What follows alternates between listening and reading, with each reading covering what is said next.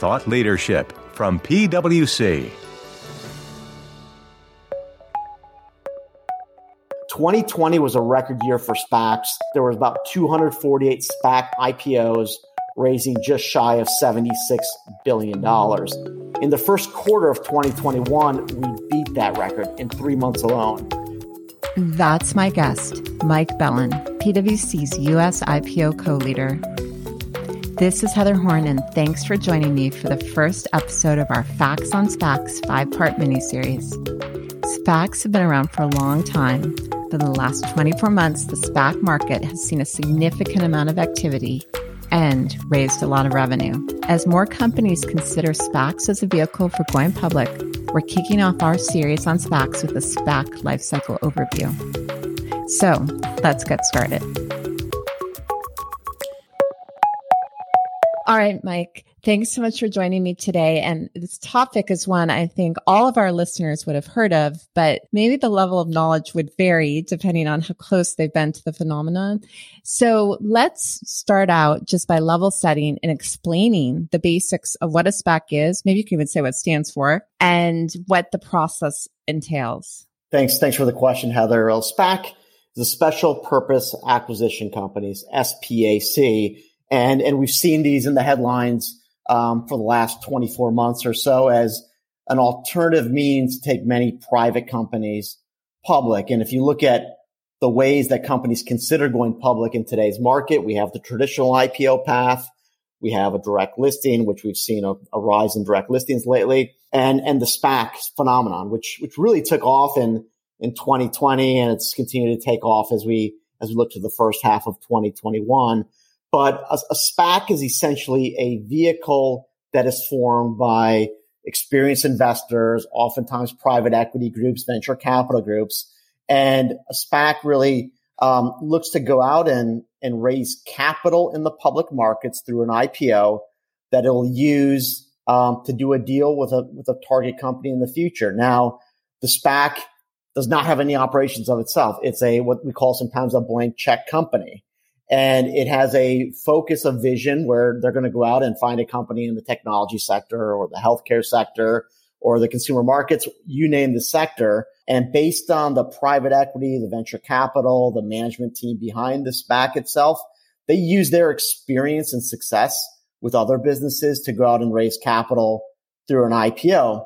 We've seen a lot of these recent SPAC IPOs raise significant amounts of capital um, I think the average IPO in the SPAC world is probably right around $500 million. We saw several in excess of a billion dollars and we've seen some smaller ones as, as well. But, you know, these are vehicles that are raising funds from the public through an IPO process that are going to be used to put to work to do a deal. When a SPAC does their IPO, they go through the SEC review process. They, once they become public, they're filing a form 10K, 10Q, just like any other public company. They're filing form 8Ks for any significant events that are out there. They're subject to all the normal SEC reporting requirements once their S1 goes effective. When you look at the SPAC IPO market today, um, there's been significant activity again over the last 24 ish months. 2020 was a record year for SPACs there was about 248 SPAC IPOs raising just shy of $76 billion. That was a record year. In the first quarter of 2021, we beat that record in three months alone. 2021 year to date, there's been about 379 SPAC IPOs raising over $100 billion of revenue out there. So there's a lot of activity. There's a lot of SPACs out there with a big bank account looking to go out and do a transaction. All right. So, Mike, maybe let me jump in before we get into a little more detail on the SPAC itself, because those numbers are crazy. And so I have actually two questions for you. Do you think some of this activity is just reflecting that there's just a lot of money out there looking for places to invest? And so this is a good place to start? Yeah, I, I think, I think when you look at the investors behind the SPACs, they've been very successful in the past in most cases. So there's a lot of confidence that people want to put their money behind these folks to do another successful deal. I think the other catapult for the SPAC market was really the volatile markets of 2020. When COVID hit, there was a need, a demand for capital. the SPAC, which has been a product around the markets for over, over a decade, provided that, that vehicle for companies. They were, they were able to go out and raise capital in a tough market because they're just raising a blank check. And you look at the small, mid-sized companies out there that needed capital to either continue operations, to grow operations, to develop their product, their solutions out there. And it was the right vehicle for that. So I, I think SPACs have been around for, for a long time. I think 2020 was the impetus for the launch of the SPACs, given the market volatility, the need for capital, the uncertainty out there. And there's a lot of successful deals done on the back of that, that SPAC market. Yeah, that's helpful. And you actually answered my second question, which was what led to this now, given uh, that they they did exist before. So that's really helpful. So, all right, so let's go back then to sort of level setting in terms of what happened. So you talked about the amount of money going into these SPACs, but then I think where you were going next was what happens once there is a SPAC. What comes next? It, exactly. So so once a SPAC goes public, they they raise the capital like I said, they're focused typically on a particular market, whether it's the tech market, healthcare, consumer products, industrial products, etc. They have a life of 18 to 24 months in most cases where they have to do a deal in that period of time. Otherwise, they return that the money back to the investors out there if no SPAC is no SPAC partner is identified. So once once they raise the capital, they typically make a short list of companies that fit the vision that they have. It's, it's in a certain sector. It's a, it's a good growth company. It would make well for the public markets. They go and identify those targets. They maybe do some light diligence and based on the companies they look at, they typically narrow their search down to one company, sign a letter of intent, an LOI with that target company. Once they sign that LOI, typically the SPACs do a deeper dig on diligence for the company, financial diligence, operational diligence, legal diligence, you name it, to make sure that they understand a bit more about the company. They can come to the right valuation for the company. The other part that happens before a merger agreement is signed is the SPAC and the SPAC target may try to raise additional funds through what we call a pipe, a private investment in public equity. That's in, in essence a commitment of outside investors to provide further capital to the target company upon the close of the business combination. Pipes are very common in SPAC mergers. I would say 90 plus percent of the SPACs that get done today have a pipe attached to them. Um, again, it's just additional capital out there. Once they do their diligence, once they get the pipe commitments, you'll see the SPAC and the target company signing a business combination agreement. You'll hear that referred to as a BCA or a merger agreement out there. And that's typically when there's a press release that, you know, target company X has merged with SPAC company X or is planning to merge. Once that announcement goes out, that's when the SEC process starts. Typically shortly after the announcement, uh, the SPAC and the target company file a joint S4 proxy statement um, with all the financial details that you find in a traditional IPO.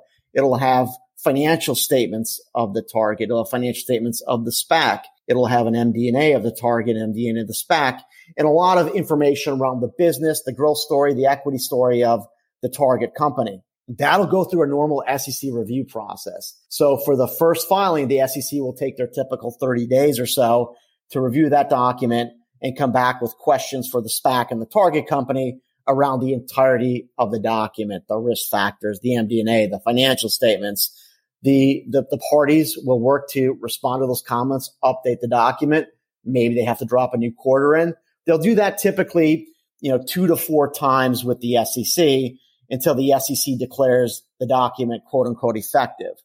Once that document's effective, the SPAC shareholders will be sent a proxy to vote on the deal being done. Typically there's a, a window of 20 days between the mailing of that proxy and the vote of the proxy. The shareholders, assuming they vote for the deal, the business combination will close and, and the target company becomes a public SEC registrant from that point forward. There's a couple filings shortly thereafter, the Super 8-K, uh, which is really called the registration statement in, in a sense of, of the target company. It has a lot of financial information, a lot of legal information. A lot of that was previously filed but that'll kick off the, the trading of the target company shares on, on the public markets. From there on out, The target company is no different from any other public company. They're filing 10Qs, 10Ks. They need to be cognizant about SOX as they go out and, uh, and kind of go on with their life cycle as a public company. So, Mike, I want to talk about the comparison between this process and an IPO process. But one question, because you mentioned this sort of 18 to 24 months that the SPAC has to find, you know, to place the money. So, does that clock, like, does, does the entire going public have to be completed by then, sort of the end of this this process, or they just have to uh, indicate who their target is? Yeah, good question. Um, in in most cases, they have to have a target identified and the deal completed. With with that being said, we've seen several SPACs that get close to the to the end of their 18 to 24 month go out to their shareholders to vote for an extension on the life of their SPAC. Typically, those are done in three or six month increments that we're going to extend the life of the SPAC for additional three months because we have a target in mind and we just need more time to close the deal, get through the SEC review process, etc. But that 18 to 24 months is the timeline to complete a deal. There are, like I said, some ways to uh, to extend that timeline. Wow. So that was partly why I asked the question because once you get into this SEC process, I know it's in theory faster than an IPO, but still a lot to get done. Yeah. And maybe that's a good lead into my next question, which is if you were to compare this process and let's think of it from the target company's perspective yep. between a SPAC and an IPO, what are sort of similarities and differences there? Yeah. Great question, Heather. And the way I look at it is whether companies are looking at going public through a traditional IPO process, a direct listing process, a SPAC merger process. The journey to get to the end may be different, but that destination is, is the same. It's being public. So, so one of the common similarities amongst any of those routes to go public is doing a public company readiness assessment at the outset. It's, it's very important because you'll identify where you sit today as a private company and where you need to be as a public company. You'll identify those gaps. You'll be able to put those gaps and execute along a project plan um, to make sure you're hitting the milestones, your initial filing, your effectiveness, the subsequent SEC reporting. So I think that's the key similarity of any going public, being public process.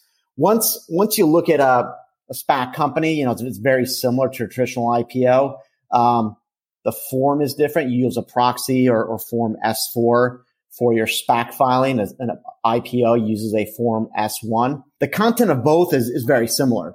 There'll be risk factors. There'll be a business section talks about the equity story, the growth of the business. There'll be financial statements under audited under PCAOB standards in the back of the book. There'll be a management discussion and analysis. There'll be pro formas and or a cap table. Um, the pro formas will look unique in a SPAC scenario in the sense that you're showing the combination of the SPAC plus the target company. And we've all probably heard about warrants, earnouts, etc. in the SPAC world, um, which cause uh, some complexity around the process, but reflecting how those are going to look for the end company under two scenarios, um, very unique to a SPAC transaction. From a relief perspective, a lot of traditional IPOs, I think 90 plus percent of traditional IPOs today are companies that qualify as an emerging growth company, an EGC. In the SPAC scenario, you still can be an EGC. Most SPACs are EGCs, so you get some relief under the EGC requirements. There's also a lot of companies that are going public with SPACs, um, which are classified as smaller reporting companies or SRCs, where there may be further relief on the number of periods that you need to present in the document.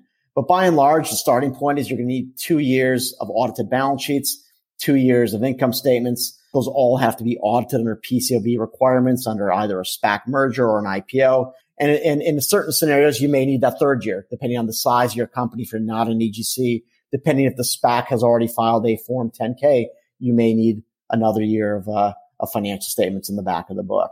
In an IPO, you've heard about a roadshow. Once you get the document declared effective by the SEC, the banks, the management team goes out and does a roadshow to gain interest in, in the stock itself and really identify who wants to buy shares in the company as it goes public. In, in the SPAC, given it's more of a merger between a public company and they've come to a valuation, um, it's still important for the management team, the SPAC and the SPAC sponsors to have investor meetings, investor meetings with the pipe that I mentioned earlier, making sure that the pipe folks understand the nature of the business, the growth story of the business, um, the historical results of the business, and the future projections of the business. They also, it's very important also to keep that momentum with the public investors to make sure that they vote for the deal. So you'll see a lot of investor meetings taking place in the SPAC world, which are different from a roadshow, but I think the end game is, is fairly similar. The SPAC, once you go through that, that process,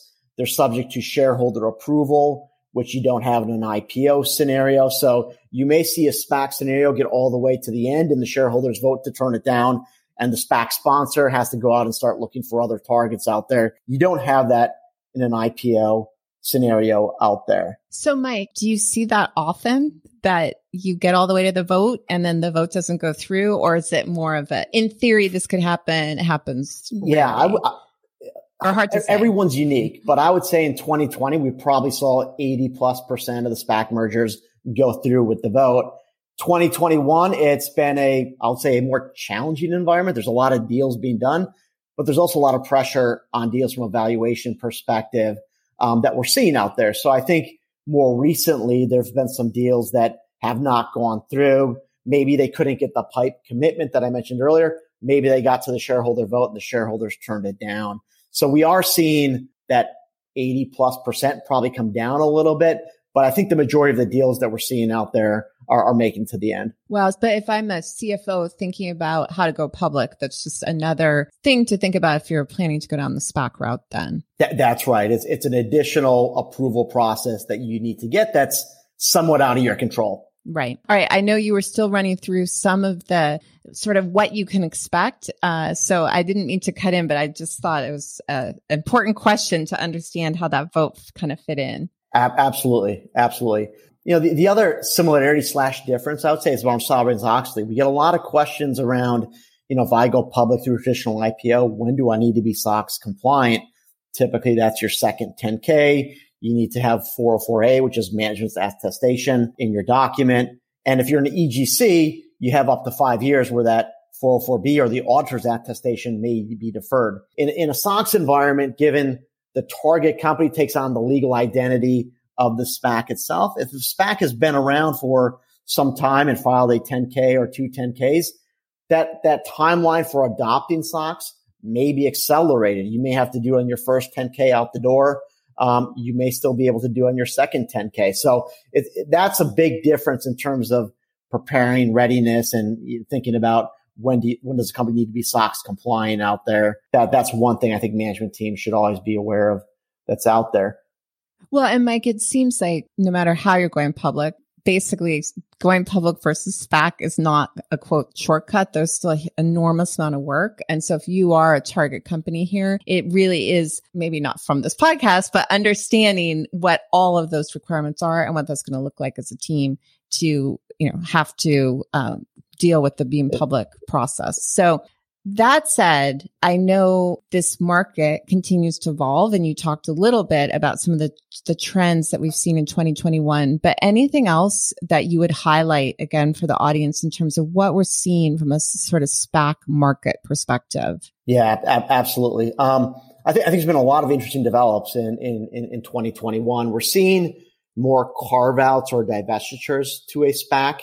In the past, it's been you know, by and large, you have a single entity looking to merge with the SPAC. Today, as as quality assets for the SPACs are are getting uh, more more competition out there from from private equity, from traditional IPOs, et cetera. We're seeing corporates look at carving out a business, uh, a division, and putting that into a SPAC vehicle. So divestiture to SPAC, which brings complexities of its own. We're also seeing the flip side of that kind of roll up or put together transactions where you're taking two, three, or, or maybe even four target companies and rolling them up and combining them together in conjunction with a SPAC merger. That creates a lot of complexities from an accounting reporting.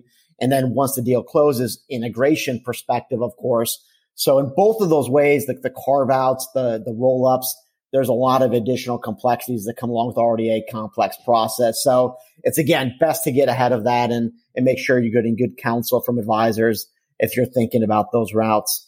The, the other the other item that we're seeing is UP-Cs or, or up SPACs as we call them in the SPAC world. It's a tax structuring alternative out there for a lot of companies that are thinking about, um, you know, what's the most efficient structure for current shareholders, current investors, and how can they benefit from certain transactions in the future. So that tax structuring aspect is again brings a lot of inherent complexities to a process, but it brings a lot of benefit to the to the selling shareholders as well potentially. And then with with all the the warrant issues that we saw in April with the SEC coming out, we're seeing some SPACs go public without warrants. That's a little bit new, and we're continuing to see earnouts uh, for both the target side and the sponsor side evolve.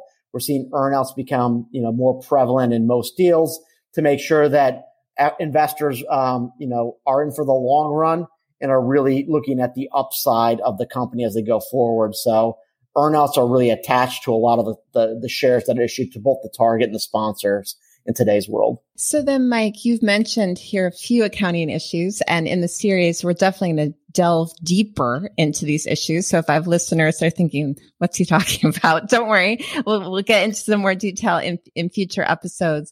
But I do think it'd be helpful to set the stage for sort of the series to talk about some of the sort of most prevalent accounting and reporting considerations that you're seeing, you know, as you're working with these various companies. Yeah, ab- absolutely. And, and SPACs bring their own unique accounting issues, reporting issues to the table that you may not have in a traditional IPO process. So I'll, I'll hit those high level and, and we can dive into those deeper on future series. But some of those are the accounting acquired determination. In a SPAC merger, you have two legal entities that are coming together. Who is the accounting acquirer from a GAAP perspective? Oftentimes it's very clear that it's a a reverse recapitalization, uh, just throw out a, a term out there. But in certain cases, it may be very gray. So making sure that you're putting a lot of effort through identifying the accounting acquirer, that's going to drive, you know, valuation work, future accounting reporting work. So that determination is key at the outset and it'll drive the pro formas that I mentioned earlier. When you're doing a roll up transaction, identifying who the predecessor is in the deal if it's just one company, one target company, that target company is usually always the predecessor. If you're acquiring two, three, four target companies, that determination may be a bit more complex. So making sure that you're getting ahead of that. I, I mentioned warrants. I mentioned earnouts. I mentioned valuations a few times, but in today's world, there's a lot of complex financial instruments attached to a SPAC and a SPAC merger and making sure that you're getting ahead of the accounting around those is key. The SEC has been focused on those areas. They've been asking a lot of really good questions to practitioners on those areas. So making sure that you're thinking about what financial instruments are part of your deal and what's the appropriate accounting is, is key. Transaction costs. Do you capitalize transaction costs like you do in traditional IPO? Do you expense them like you do an M&A transaction? Every deal is unique. Every source of cost is unique. So making sure you're going through that framework is important for companies. Pro formas, pro formas in a SPAC merger are, are fairly unique. You typically have two scenarios, a redemption scenario and a, and a no redemption scenario and making sure you're, you're showing those appropriately, thinking about all the accounting that I just mentioned. Who's the accounting acquirer? What are you doing with earnouts, valuations? That all has to be reflected in the pro formas. So making sure that you're, you're reflecting everything appropriately there. New accounting standards. If you're going public, have you adopted any new accounting standards on the right timeline there's oftentimes a difference between a private company adoption and a public company adoption. Have you hit the new, have you hit the timeline appropriately for your company? Um, something that has to be assessed at the outset as part of that readiness process that I mentioned. And then, as you said, Heather, any company going public has to go through the SEC review process. So, you know, some of the comments that we're seeing out there from the SEC and in the SPAC world are very similar to the traditional IPO world in that non-GAAPs continue to get a focus from the SEC. Cheap stock has been more of an issue, and we're seeing a lot more comments in the SPAC world, just similar to the SEC, to the traditional IPO world. Questions on the pro formas, the MD&A. Then also a lot of questions around the merge agreement or the business combination agreement is very common in today's world. So again, that, that preparation, I can't understate that. It's, it's very important for any any company looking to go public to make sure you're thinking about where you sit today and some of these complex areas you're going to have to navigate in the future. So, Mike, I was thinking about the amount of money you mentioned that's still out there. I was also thinking about the overwhelming amount of information we just covered in the past, you know, 20 minutes or so. And if I was the CFO of a private company and maybe I'm not even thinking about going public, but also knowing maybe I have a great company and there's so much money out there. What advice would you give to either someone who's not even a known target, but maybe could be at some point, or maybe you're very early in the process? Like, what advice do you give to those companies? Yeah, yeah, we, we get a lot of reach outs like that. And, and the, the one piece of sage advice that I tell every CFO out there is if you're thinking about going public, regardless of the way, way you go public, traditional IPO, SPAC, direct listing, or if you're thinking about selling yourself to a, a large corporate, a private equity buyer out there, thinking about where you sit today versus where you want to be as a more mature company and making sure that you're putting that effort and that investment into the organization. So if you do go public in the future, you're ready to go on your terms and your timeline and there's nothing holding you back. I think that preparation and that honest readiness of where you sit today versus where you need to be is, is key for any CFO thinking about any exit in the future. I think that's great advice. And Mike, definitely appreciate the overview. We have a lot to talk about in this series. And my sense is we might need to get you back to, to go into a little more detail on some of these, but really appreciate all the insight. Yeah. Thanks, Heather. Thanks for having me. That does it for today. Join me back here every Tuesday and Thursday for new podcast episodes. If you enjoyed our recent full disclosure episode on StockComp, Jay and Ken will be back on the show next Tuesday for a conversation on the presentation and disclosure requirements for pension obligations and plan assets. So that you never miss an episode, follow the PwC Accounting Podcast series wherever you listen to your podcasts. And to stay up to date on all the latest content, register for our newsletter at viewpoint.pwc.com and let's connect on LinkedIn. From Thought Leadership at PwC, I'm Heather Horn. Thanks for tuning in. This podcast is brought to you by PwC, all rights reserved. PwC refers to the U.S. member firm or one of its subsidiaries or affiliates, and they sometimes refer to the PwC network. Each member firm is a separate legal entity. Please see www.pwc.com/structure for further details. This podcast is for general information purposes only and should not be used as a substitute for consultation with professional advisors.